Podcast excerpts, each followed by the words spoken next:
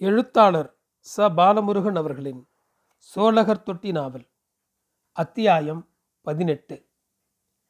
இப்போதெல்லாம் தொட்டியினர் திம்பம் சந்தைக்கு போய் வருவது மிகவும் குறைந்துவிட்டது. திங்கள்கிழமை சந்தைக்கு ஞாயிற்றுக்கிழமை இரவே சென்று திம்பத்தில் தங்கி காலையில் பொருட்களை வாங்கி கொண்டு தங்களின் குழந்தைகளுக்காக பொறி முறுக்கு போன்ற தின்பண்டங்களுடன் தொட்டி திரும்புவார்கள். திங்கட்கிழமை கிடைக்கும் பொறிக்காக காத்தும் கிடப்பர் தொட்டி சிறார்கள். ஆனால் இரவில் ஒசியூரப்பாவின் முகாமை சுற்றி வர வேண்டியிருப்பதால் தூக்கமின்றி காலையிலேயே கிளம்பி சில பொருட்கள் மட்டும் வாங்கி கொண்டு கொஞ்சம் பொரியை தங்களின் குழந்தைகளுக்காக வாங்கி பைகளில் போட்டுக்கொண்டு தொட்டிக்கு வந்தபோது திம்பத்தில் தமிழ்நாடு போலீஸ்காரர்கள் வழிமறித்து சோதனை போட்டனர். பையில் இருக்கும் பொருள்களை பிரித்து காட்டச் சொன்னார்கள். அப்போது சந்தையிலிருந்து முன்னதாகவே கிளம்பி வந்த தொட்டியின் உச்சீரன் போலீஸ் ஜீப் அருகில் குத்த வைத்து உட்கார வைக்கப்பட்டிருந்தான். தொட்டியின் சிலரை உச்சீரனுடன் உட்காரச் சொன்னான் அந்த சப் இன்ஸ்பெக்டர். அவனைச் சுற்றி துப்பாக்கியுடன் போலீசார் இருந்தார்கள். சிலர் தடிகளையும் வைத்திருந்தனர். உச்சீரன் அந்த தடி தன் மீது விழுந்து விடுமோ என பயந்து சாமி சாமி என கெஞ்சி கொண்டிருந்தான். என்ன? இந்த மளிகை சாமான்கள்லாம் வீரப்பனுக்கா? என்றான் சிவண்ணாவிடம் சப் இன்ஸ்பெக்டர். என்ன நடக்குமோ என்ற பீதியுடன் இருந்த சமயம் சிவண்ணா சற்று தைரியத்தை வரவழைத்து கொண்டு அந்த சப் இன்ஸ்பெக்டரிடம் நாங்கள் சோழகருங்க. மலையும் காட்டையும் நம்பி வாழறவங்க. நாங்கள் வீரப்பனுக்கும் அவன் ஆளுங்களுக்கும் எந்த பொருளையும் தரமாட்டோம். இது எங்கள் வீட்டுக்கு வாங்கிட்டு போகிறோம் நாங்கள் கொடுத்தாலும் வீரப்பன் எங்கிட்ட இருந்தெல்லாம் வாங்க மாட்டானுங்க என்றான். அப்போ அவனை காட்டி கொடுங்கடா. நான் பழைய தீக்கங்காணியாக காட்டில் இருந்தாங்க. போலி பக்கம் ஒரு தடவை மரம் வெட்டினதை ரேஞ்சரை கூட்டிகிட்டு போய் காட்டினேன். அவங்க வரன்னுட்டு போனாங்க. அதன் பிறகு வரவே இல்லை. நீங்கள் காட்ட காட்ட சொன்னால் நான் காட்டுறேன். எனக்கு இந்த காட்டில் மலை மடுவு எல்லாமே தெரியும். ஆனாங்க இப்போ எங்கள் தொட்டி பக்கம் கர்நாடக போலீஸ்காரங்க கேம்ப் போட்டுக்கிட்டு ராத்திரியெல்லாம் தூங்காமல் கேம்பை எங்கள் ஆளுங்களை சுற்றி வரணும்னு சொல்லி அடிக்கிறாங்க. இப்படி செய்தால் எப்படி சாமி? என்றான். கர்நாடக போலீஸ் உங்களை ராத்திரி சுத்த சொல்கிறாங்களா என்று கேட்டுவிட்டு பக்கத்தில் இருந்த போலீஸிடம் விசாரித்தான். இருக்கிறாங்க. ஒசியூரப்பான்னு கர்நாடக இன்ஸ்பெக்டரு அந்த ஆளுக்கு இதுதான் வேலை. எங்கேயும் கேம்பை விட்டு வெளியே போக மாட்டான் என்றான். உங்களுக்கு காடு முழுதும் சுற்றி காட்டுறேன். நீங்கள் தான் அந்த கர்நாடகா போலீஸ்காரங்கிட்ட சொல்லணும் என்று கும்பிட்டான் சிவண்ணா.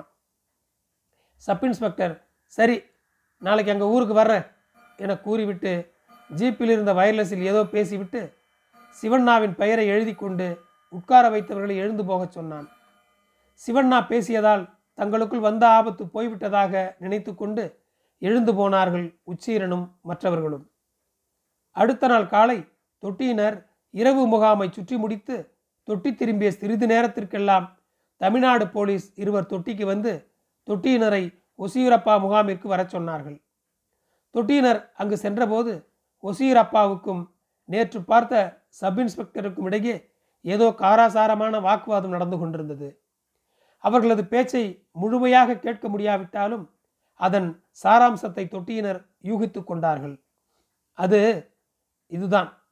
கர்நாடக போலீசார் வந்து தங்களின் போலீஸ் எல்லைக்குள் முகாம் அமைத்து அதிகாரம் செய்து வந்தால் தங்களுக்கு மதிப்பில்லாமல் போய்விடும். நாளைக்கு ஏதேனும் நல்லது கெட்டது ஏதேனும் நடந்துவிட்டால் அதற்கு தமிழ்நாடு போலீஸின் தலைமை முகாம்தான் பதில் சொல்ல வேண்டி வரும். மேலும் கர்நாடக போலீஸின் தற்காலிக முகாம் அதிக நாட்கள் இங்கு இருக்கக்கூடாது என்றும் தங்களின் உயர் அதிகாரி இங்கு சீக்கிரம் ஆய்வுக்கு வர இருப்பதால் உடனடியாக முகாமை காலி செய்துவிட்டு போகும்படி வந்திருந்த தளமலை தமிழக சப் இன்ஸ்பெக்டர் கூறினான். அப்போது அந்த சப் இன்ஸ்பெக்டர் ஒசியூரப்பா முன்னாலேயே தொட்டியினரை பார்த்து இனிமே ராத்திரி நீங்கள் இங்கே சுத்த வர வேண்டாம். ஏதாச்சும் தகவல்னால் எங்களுக்கு தலைமலை முகாமுக்கு வந்து தகவல் கொடுங்க என்றான். அதற்கு அடுத்த நாளே ஒசியூரப்பா அவனது முகாமை காலி செய்து சுருட்டி கொண்டு போய்விட்டான். அதனால் தொட்டியினர் நிம்மதியடைந்திருந்தார்கள். அதற்கு அடுத்த இரண்டாம் நாளன்று தலைமலை போலீஸ் முகாமில் இருந்து வந்த இரண்டு போலீஸ்காரர்கள் நாளைக்கு பெரிய போலீஸ் அதிகாரி தலைமலைக்கு வர்றாரு. உங்களை பார்த்து பேசணுமா? கருவிருந்தும் இருக்குது. நீங்கள் கட்டாயமாக காலையிலே வந்துடணும் என்று சொல்லிவிட்டு பாலப்படுகை அல்லபுரம் தொட்டி ராமரணையிலும் சொல்லியிருப்பதாகவும் அந்த ஊர்களில் இருந்தும் மக்கள் வருவார்கள் என்றும் கூறி சென்றனர். பெரிய போலீஸ் அதிகாரியை சந்தித்து நம்ம வேதனைகளை எடுத்துச் சொல்லலாம். மீண்டும் கர்நாடக போலீஸ்காரங்க கிட்டே சிரமப்படாமல் இருக்கணுமே என்று கொத்தள்ளி கூறினான். மேலும் போலீஸ்காரங்க உத்தரவை மீறினால் என்ன நிகழும் என்பதற்கு சாட்சி கரியன் தான் உடல் முழுதும் காயம்பட்டு படுக்கையிலேயே மூத்திரமும் மலமும் கழித்து கொண்டிருப்பது தொட்டியில் அனைவருக்கும் அறிந்த ஒன்றே. அடுத்த நாளில் தலமலை போலீஸ் முகாமுக்கு கொத்தள்ளி சிவண்ணாவையும் சேர்த்து தொட்டியில் பத்து பேர்கள் போய் சேர்ந்தார்கள். அப்போது நேரம் காலை பன்னிரண்டு மணி இருக்கும். தலமலையில் பழைய வனத்துறை பங்களாவை போலீஸ் முகாமாக மாற்றியிருந்தனர். அந்த பங்களா ஆறு அறைகளை கொண்டதாக இருந்தது. அதன் நுழைவாயிலினை சுற்றிலும் மணல் மூட்டைகள் அடுக்கப்பட்டு துப்பாக்கி ஏந்திய போலீசார் உட்கார்ந்திருந்தார்கள். அந்த பகுதிக்குள் நுழையும் போதே அடிவயிற்றை யாரோ பிசைவது போன்ற பய உணர்வு எழச் செய்வதாய் இருந்தது. முகாமின் வாசலில் தயங்கியபடியே ஒருவரை மற்றொருவர் இடித்துக்கொண்டு நின்றனர். கால்களில் நடுக்கம் எழுவதை அவர்களால் தடுக்க முடியவில்லை. வந்திருந்தவர்களில் கோல்காரன் கரியன் மட்டுமே படுக்கையில் கிடப்பதால் தொட்டியின் முக்கியஸ்தர்களில் அவன் மட்டுமே வரவில்லை. மற்றவர்கள் அனைவரும் வந்திருந்தனர். அவர்கள் தயங்கி நிற்பதை பார்த்து வாசலில் நின்ற போலீஸ்காரன் என்ன? என்று விசாரித்தான். நாங்கள் சோழகர் தொட்டியிலிருந்து வர்றோம். இன்று எங்களை வர சொல்லியிருந்தாங்க என்றான் சிவண்ணா எச்சிலை விழுங்கிக் கொண்டே. அதை கேட்ட போலீஸ்காரன் முகாமுக்குள் சென்று திரும்பி வந்து உள்ளே போகச் சொன்னான். அவனை தொட்டியினர் கும்பிட்டு விட்டு முகாமுக்குள் சென்றபோது யார் முன்னே செல்வது என்ற தயக்கம் இருந்தது. சிவண்ணா முன்னே சென்றான். அங்கே இருந்த வேப்ப மரத்தின் கீழே பாலப்படுகை தொட்டியைச் சேர்ந்த ஒன்பது பேர் இருந்தனர். தொட்டி பட்டக்காரன் மாதியின் பழைய கணவன் ஜவனன் மற்றும் சிவண்ணாவுக்கு அறிமுகமான முகங்கள் தென்பட்டன. புட்டனை தேடினான். அவன் வரவில்லை. சிவண்ணாவுக்கு ஜவனனை பார்க்க சற்று தயக்கமாயிருந்தது. ஆனால் அந்த முகாமில் தனக்கு ஏற்கனவே அறிமுகமான சிவண்ணா இருந்ததைக் கண்டு முகம் மலர்ந்து அவனுடன் பேசும் நோக்கத்துடன் நெருங்கிச் சென்றான் ஜவனன். தொட்டியினர் பாலப்படுகை ஆட்களின் அருகில் சென்று நெருங்கி உட்கார்ந்து கொண்டார்கள். கொத்தள்ளி பாலப்படுகை பட்டக்காரனிடம் எப்போது வந்தீர்கள்? என்றான். காலையிலே வந்துட்டோம் என்றான் பட்டக்காரன். அப்போது ஜவனன் சிவண்ணாவின் கையை பிடித்தான். அது சிவண்ணாவுக்கு ஆச்சரியமாக இருந்தது. மாதியை தன்னிடம் எடுத்துக்கொண்ட சிவண்ணாவிடம் அவன் பகைமை காட்டாமல் இருந்தது சிவண்ணாவுக்கு ஆச்சரியமாக இருந்தது. ஆனால் ஜவனனுக்கோ அறிமுகமான ஒரு மனிதரிடம் அப்போது பேச வேண்டும் என்ற உணர்வு மட்டுமே இருந்தது. எப்படி இருக்கிறே? என்றான் சிவண்ணா. அப்போது ஜவனன் சிவண்ணாவின் காதலியில் கேர்மாலத்து டீ கடை வைத்திருந்த லிங்காயத்து தொட்டபந்தனையும் அவன் மகன் பசுவராஜையும் இங்கே கூட்டி வந்திருக்காங்களாம். அவன் சம்சாரம் வெளியே நின்றுக்கிட்டு இருக்கா. ஏதாவது தகவல் தெரிஞ்சு சொல்லுன்னு அழுதா. ஆனால் எனக்கு யாரையும் தெரியாதே. நீ தான் தீக்கங்காணியாக இருந்தவனாச்சே? கேட்டு சொல்லே என்றான். சிவண்ணாவுக்கு வியர்த்தது. உன் மாதிரி தான் நானும். வாயை திறந்தால் வம்பு வந்துடும். அமைதியா இரு என்றான். அப்போது தளமலை சப் இன்ஸ்பெக்டர் வந்தான். என்னையா? கல்யாண வீடு மாதிரி பேசிக்கிட்டே? சோழகர் தொட்டிக்காருங்க அந்த பக்கமாக போய் உட்காருங்க. அந்த மரத்து பக்கம் போங்க. உங்களுக்கு கறி குழம்பு வந்துக்கிட்டு இருக்கு என்றான். தூரத்தில் முகாமின் மதில் சுவர் ஓரமாய் அடுப்பு எரிந்து கறிக்குழம்பின் மசாலா மனம் மூக்கில் ஏறி எச்சிலை ஊறச் செய்தது. ஒரு முழு கிடாயாக இருக்க வேண்டும். பக்கத்தில் உரித்த ஆட்டு தோல் கிடந்தது. மசாலாக்களை பக்குவமாக சேர்த்து எந்த தொட்டிக்காரன் கறி சமைக்க பழகியிருக்கிறான்? வெறுமனே கறியை வேக வைத்து அதில் மிளகாய் காய்கறிகளை உப்புடன் சேர்த்து வதக்கி சமைத்ததை உண்டு பழகியவர்களுக்கு மசாலாவின் கிராம்பு மனம் இதமாயிருந்தது. ஆனால் அடுத்த நொடியில் தாங்கள் இருப்பது போலீஸ் முகாம் என்பதை நினைத்தவுடன் வாசனை மறந்து பயம் கவி கொண்டது முகாமுக்குள் சிவப்பு விளக்குகள் சுழல இரண்டு கார்கள் வந்து நின்றன. அதை கண்ட போலீசார் துள்ளி எழுந்து விரைப்பாக நின்று காரிலிருந்து இறங்கிய உயர் அதிகாரிக்கு சல்யூட் செய்தனர். உயர் அதிகாரியை சுற்றி பல அதிகாரிகள் பவ்யமாக நின்றனர். அப்போது தொட்டிக்காரர்கள் மரத்தடியில் உட்கார்ந்திருப்பதை பார்த்து டேய் எழுந்து நில்லுங்கடா என்று கத்தினான் ஒரு போலீஸ்காரன். மிரண்டு போய் எழுந்து நின்றார்கள். அப்போது தூரத்தில் வறண்ட முகத்தில் மீசையை வைத்திருந்த உயர் தொட்டியாட்களை தொட்டி ஆட்களை காட்டி எதையோ கூறினான் அந்த தலமலை சப் இன்ஸ்பெக்டர் அந்த அதிகாரி தொட்டி ஆட்களை ஒரு பார்வை பார்த்துட்டு அறைக்குள் சென்று விட்டான். பின் பரபரப்பு சற்று குறைந்தது. சில போலீஸ்காரர்கள் அந்த அறையை சுற்றி போய் வந்து கொண்டிருந்தனர். சில போலீசார் துப்பாக்கியை பிடித்தபடி அறையின் வாசலில் நின்றிருந்தனர். பாலப்படுகை தொட்டிக்காரர்களை பார்த்து டேய் இங்கே நிற்காதீங்களா என்று ஒரு போலீஸ்காரன் கத்தினான். அவர்கள் சிவண்ணாவும் கொத்தல்லியும் இருந்த மரத்தின் பக்கமாக வந்து நின்றார்கள். அவர்களின் முகங்களில் பீதி தென்பட்டது. தாகம் எடுப்பதை அனைவரும் உணர்ந்தனர். மார்பு படபடவென அடித்து கொண்டது. தண்ணீர் கேட்டால் வேறு ஏதாவது நிகழலாம் என அமைதியாக இருந்தார்கள். அப்போது உயரதிகாரியின் அறைக்குள் உணவு போய்க் கொண்டிருந்தது. அதன் பின் வெளியே இருக்கைகள் போடப்பட்டு போலீஸ்காரர்கள் அமர்ந்து சாப்பிட்டனர். ஒரு மணி நேரத்திற்கு மேல் விருந்து பரிமாற்றம் நடந்தது. அதெல்லாம் முடிந்தபின் உயரதிகாரி வெளியே வந்தார். மீண்டும் பரபரப்படைந்து போலீஸ்காரர்கள் விரைப்பாக நின்றார்கள். உயரதிகாரி தொட்டியினரை தலையசைத்து கூப்பிட்டான். தொட்டி ஆட்கள் அச்சத்தில் வந்து வணக்கம் செலுத்தினர். உடல் நடுங்கியது. வீரப்பனையோ அவன் ஆட்களையோ பார்த்தாலோ தகவல் கிடைச்சாலோ உடனே போலீஸ்காரங்க கிட்டே சொல்லணும். தெரிஞ்சுதா?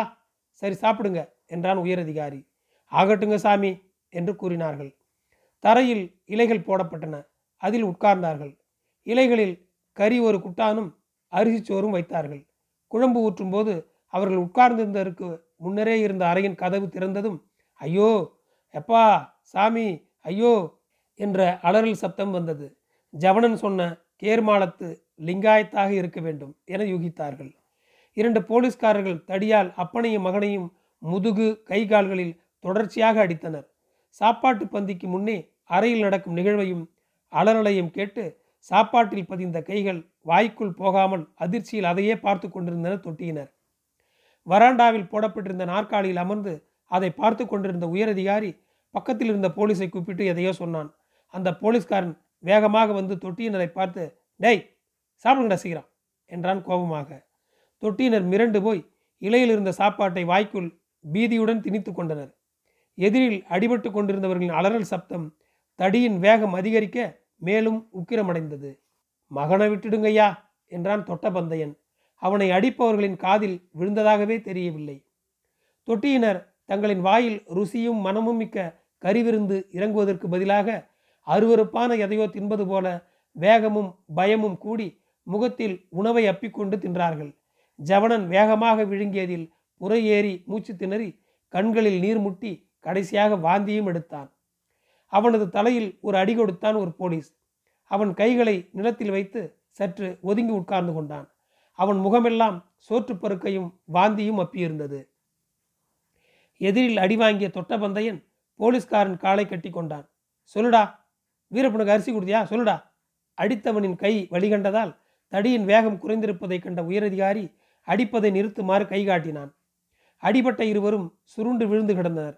உடல் முழுவதும் ஆங்காங்கே ரத்தம் வழிந்தது. இப்போது சாப்பிட்டு கொண்டிருந்த தொட்டியினரை சுற்றிலும் போலீஸ் நோட்டமிட்டனர். சாப்பிடாமல் யார் இருக்கிறார்கள் என்று பார்த்தனர். தொட்டியாட்கள் வேக வேகமாக சாப்பிட்டனர்.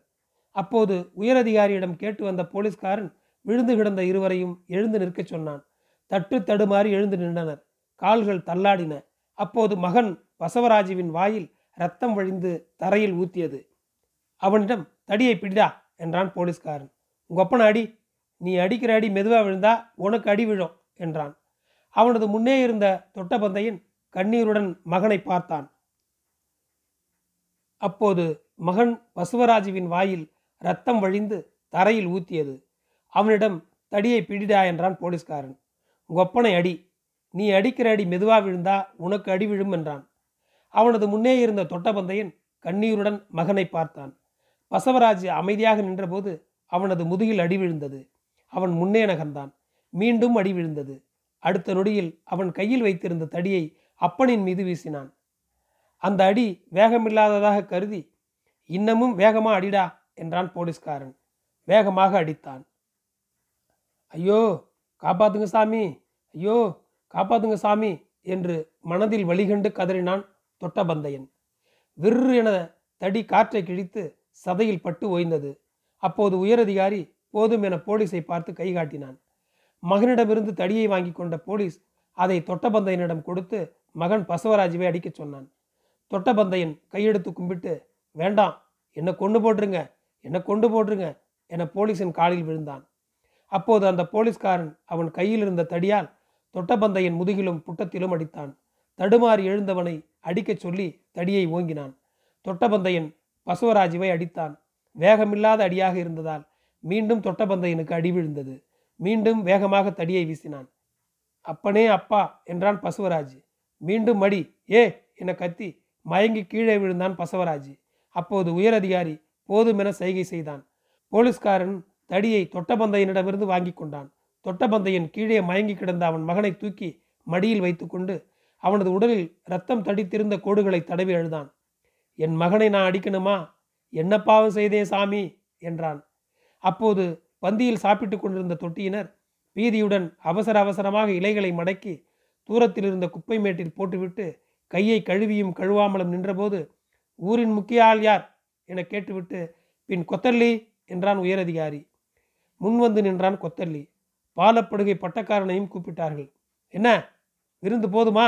என்று சிரித்தான். பின் முகத்தை கடுகடுப்பாக்கி கொண்டு உங்கள் ஊரில் நீங்கள் நாட்டு துப்பாக்கியை வச்சுக்கிட்டு வீரப்பனுக்கு உதவுவதாகவும் தகவல் வந்திருக்கு. உன்னையும் என்றான் பாலப்படுகை பட்டக்காரனையும் பார்த்து. சாமி அப்படியெல்லாம் ஒன்றும் இல்லைங்க ஒன்றும் இல்லையா கொத்தல்லே என்றான் கோபமாக உயரதிகாரி.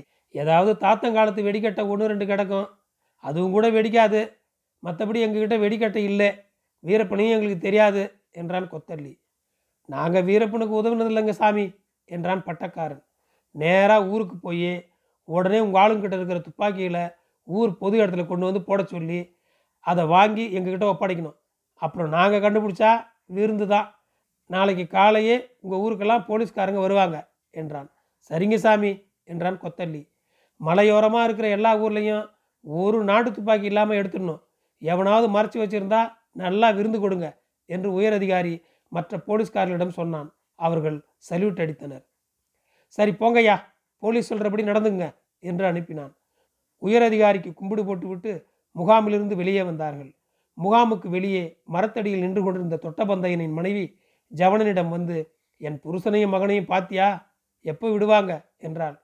அவள் கண்களில் கண்ணீர் ததும்பி இருந்தது. சீக்கிரம் விட்டுடுவாங்க என்றான் சிவண்ணா. நல்லா இருக்காங்களா? என்று பதபதைத்தாள் அந்த பெண்.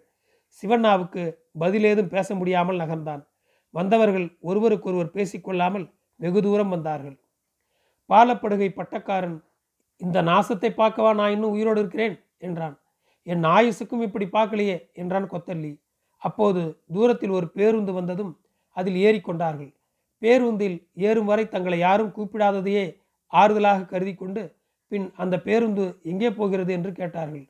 கொத்தல்லியும் சிவண்ணாவும் மற்றவர்களும் தொட்டியை அடைந்தபோது இருட்டி இருந்தது வந்தவர்களிடம் துப்பாக்கிகளை கொண்டு வந்து விடுவதற்குள் தனது குடிசை திண்ணையில் போட்டுவிடச் சொல்லி கொத்தல்லி சொல்லி அனுப்பினான். சிவண்ணா அவனது குடிசையை அடைந்து திண்ணை சுவரில் சாய்ந்து உட்கார்ந்தான். மாதி அவனிடம் சிரித்துக்கொண்டே கறி விருந்து நிறைய சாப்பிட்டு விட்டாயா? நடக்க முடியாமல் நடந்து வர்றியே என்றாள். சிவண்ணாவிற்கு கோபம் தலைக்கேறி அவளை எட்டி வயிற்றின் மீது உதைத்தான். அவள் கீழே விழுந்து பேய் பிடித்தவனே என திட்டினாள். சிவண்ணா முகாமில் நடந்ததை சொன்னான்.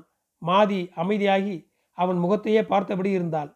சிவண்ணா எதையோ நினைத்தவனாக தனது குடிசையின் பரணில் வைத்திருந்த தன் தாத்தனின் யானை தந்த பூன் போட்டிருந்த துப்பாக்கியை எடுத்து விளக்கு வெளிச்சத்தில் வெகு நேரம் பார்த்தான். அதிலிருந்த தூசுகளை துடைத்து எண்ணெயிட்டு துடைத்தான். பின் மழைக்காலத்தில் வனத்தில் போகும்போது மழையில் நனையாதிருக்க வைத்திருந்த பாலித்தீன் காகிதத்தை சுருட்டி எடுத்துக்கொண்டான் சிவண்ணா அவனது மூதாதையரின் துப்பாக்கியை பிரிவதை எண்ணி வேதனை அடைவதை உணர்ந்த மாதி போனா போகட்டும் விடு. இந்த துப்பாக்கியை வச்சு என்ன தாக போகுது? வேதனைப்படாதே என்றாள். சிவண்ணா துப்பாக்கியையும் மழை காகிதத்தையும் எடுத்துக்கொண்டு தொட்டியின் இருளில் நடந்து மறைந்து வெகு நேரம் கழித்து அவனது குடிசைக்குள் திரும்பினான். அப்போது மாதியும் சித்தியும் தூங்கியிருந்தனர். விடிந்த பின்பு போலீஸ்காரர்கள் வந்தனர். கொத்தள்ளியின் குடிசை திண்ணையில் ஏழு நாட்டு துப்பாக்கிகள் இருந்தன. அவற்றில் பல துருஏறிய உபயோகப்படுத்த இயலாதவை. அதில் அந்த தொட்டியினருக்கு நன்கு அறிமுகமாகியிருந்த கெம்பம்மாவின் மூத்த கணவன் சிக்குமாதாவின் பூனிட்ட துப்பாக்கியும் ஒன்று. துப்பாக்கியை போலீசார் எடுத்து போவதை பார்க்க தொட்டி பெண்கள் கூடியிருந்தார்கள். அவர்கள் எடுத்து போன துப்பாக்கிகளில் தனது கணவன் இரவில் எடுத்து வந்த துப்பாக்கியை தேடினால் மாதி அதை போன்ற ஒன்றை அவளால் காண இயலவில்லை. போலீசார் அவற்றை எடுத்து ஜீப்பில் போட்டுவிட்டு இனிமேல் எவனாவது துப்பாக்கி மறைச்சி வச்சிருந்தா மாவனுங்களா அப்புறம் விருந்து தான் என்று கூறிவிட்டு இன்னும் இரண்டு நாட்களில் இங்கு வீரப்பனை தேட வரவிருப்பதாகவும் தொட்டி ஆட்கள் காட்டில் வழிகாட்ட வேண்டும் என்றும் கூறிவிட்டு போய்விட்டனர். தொட்டியில் இருந்த கடைசி ஏழு துப்பாக்கிகளையும் போலீசார் வாங்கிச் சென்றபின் கொத்தல்லிக்கு இருபத்தைந்து ஆண்டுகளுக்கு முன்பு இதேபோல் ஒரு அறிவிப்பு தரப்பட்டது நினைவுக்கு வந்தது. தொட்டிக்காரர்களிடமிருந்த நாட்டு துப்பாக்கிகளை திம்மம் வாகன சோதனை சாவடியில் கொண்டு வந்து போட்டுவிட்டு போக வேண்டும் என்றும் இல்லாவிட்டால் போலீஸ்காரர்களும் வனத்துறை ஆட்களும் வழக்கு போட்டு சிறையில் அடைத்து விடுவார்கள் என்றும் அப்போது சொன்னார்கள். இந்திரா காந்தி ஆட்சி செய்த காலம் சர்வாதிகாரம் கொண்டவர் என்று கூறிக்கொண்டு மணியக்காரர்களும் வருவாய்த்துறை ஆட்களும் தொட்டியில் வந்து சொல்லியதால் இருபதுக்கும் மேற்பட்ட நாட்டு துப்பாக்கிகளை தலைச்சுமையாய் கொண்டு போய் இரவில் திம்பத்தின் வனச்சோதனை சாவடியில் போட்டதை மற்றவர்களிடம் கொத்தல்லி நினைவுபடுத்தி கொண்டான். கெம்பம்மா அவனது குடிசையில் கோல்காரன் கரியனுக்கு உதவி செய்து வந்தாள். கரியன் இன்னமும் எழுந்து நடக்கவில்லை. அவளது மகன் தம்மையா மட்டும் மருந்து செடிகளை பறித்து வந்து கொடுத்தான்.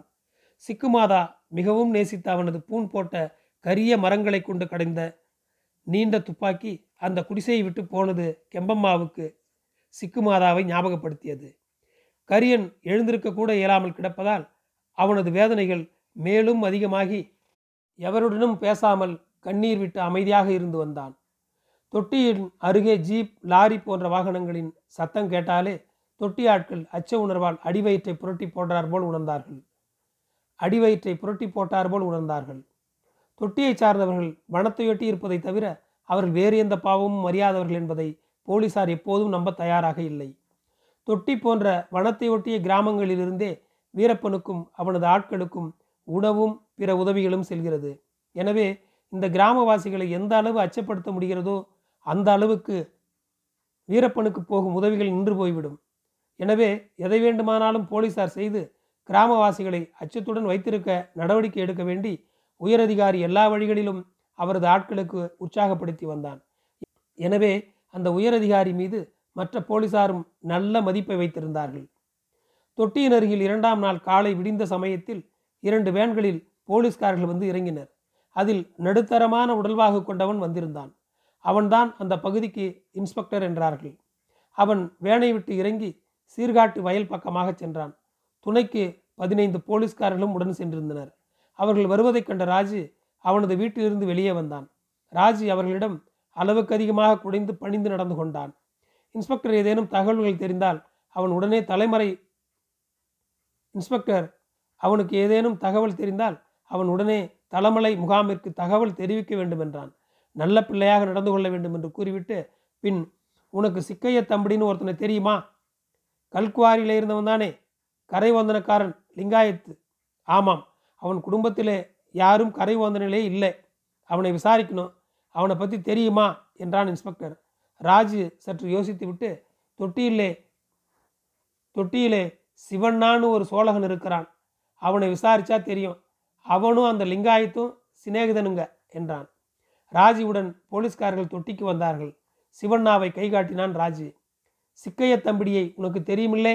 அவன் எங்கே என கடுமையான குரலில் கேட்டான் இன்ஸ்பெக்டர். சிவண்ணா ராஜுவை பார்த்து முறைத்தான். பின் நான் அவனை நாலு மாதத்துக்கு முன்னாடி பார்த்தேன். அதுக்கப்புறம் பார்க்கலைங்க. இவங்க காட்டுக்கு தான் வேலைக்கு வருவார் என்றான் சிவண்ணா. அவன் மகன் குன்றி அவன் மகள் குன்றியிலே இருக்கிறா அங்கே போனாலும் போயிருப்பான் என்றான் ராஜு. அவளது பெயர் தெரியுமா? தெரியாது என்றனர். இன்ஸ்பெக்டர் எதையோ நோட்டில் எழுதி கொண்டான். அவன் வெடிமருந்தை கல்குவாரியிலிருந்து எடுத்து வீரப்பனுக்கு கொடுத்திருந்தான். வீரப்பன் வச்ச வெடியெல்லாம் அவன் கொடுத்த மருந்திலேதான். அவனை பற்றி தகவல் சொல்லணும் என்றான். தொட்டியினர் ராஜி தங்கள் ஆட்களை வேண்டுமென்றே போலீஸில் சிக்க வைக்க முயற்சிப்பதை அறிந்து அந்த நேரத்தில் தங்களின் கோபத்தை வெளிப்படுத்தாமல் இருந்தார்கள். அப்போது இன்ஸ்பெக்டர் தொட்டியில் இருந்த ஆண்களின் பெயர்களை ஒரு நோட்டில் எழுதினான். முதலில் கொத்தல்லி பின் சிவண்ணா அவன் தம்பி ஜடையன் கோல்காரன் கரியன் மகன் தம்மையாவையும் சேர்த்து பனிரெண்டு பேர்களை எழுதி கொண்டு சரி அந்த வேனில் இருக்கிற மூட்டைகளையும் உணவுப் பொட்டலம் தண்ணீர் கேன்களையும் தூக்கி கொண்டு வனத்துக்குள் வழிகாட்டச் சொன்னார்கள். மறுபேச்சின்றி மூட்டைகளை தூக்கி முதுகில் வைத்துக்கொண்டு முன்னே வனத்துக்கு கூட்டிச் சென்றார்கள். அவர்களின் பின்னே துப்பாக்கியை பிடித்துக்கொண்டு போலீஸ்காரர்கள் வந்தனர். வனத்திற்குள் நடக்கும்போது மூட்டையின் கணத்தினால் கொத்தள்ளி கிழவன் தடுமாறி சரிந்தான். சிவண்ணா அவனிடமிருந்து ஒரு மூட்டையை வாங்கி கொண்டான். சிவண்ணா சுமந்த மூட்டையினுள் கூடாரம் அமைக்கும் துணிகளும் இரும்பு குழாய்களும் இருந்தன. அன்று அவர்கள் தண்ணீர் சுனையை அடைந்தபோது இருளத் துவங்கியதும் அங்கேயே கூடாரம் அமைத்து தங்கினர். கூடாரத்தைச் சுற்றிலும் தொட்டி ஆட்கள் விழிப்புடன் காவல் காத்தனர்.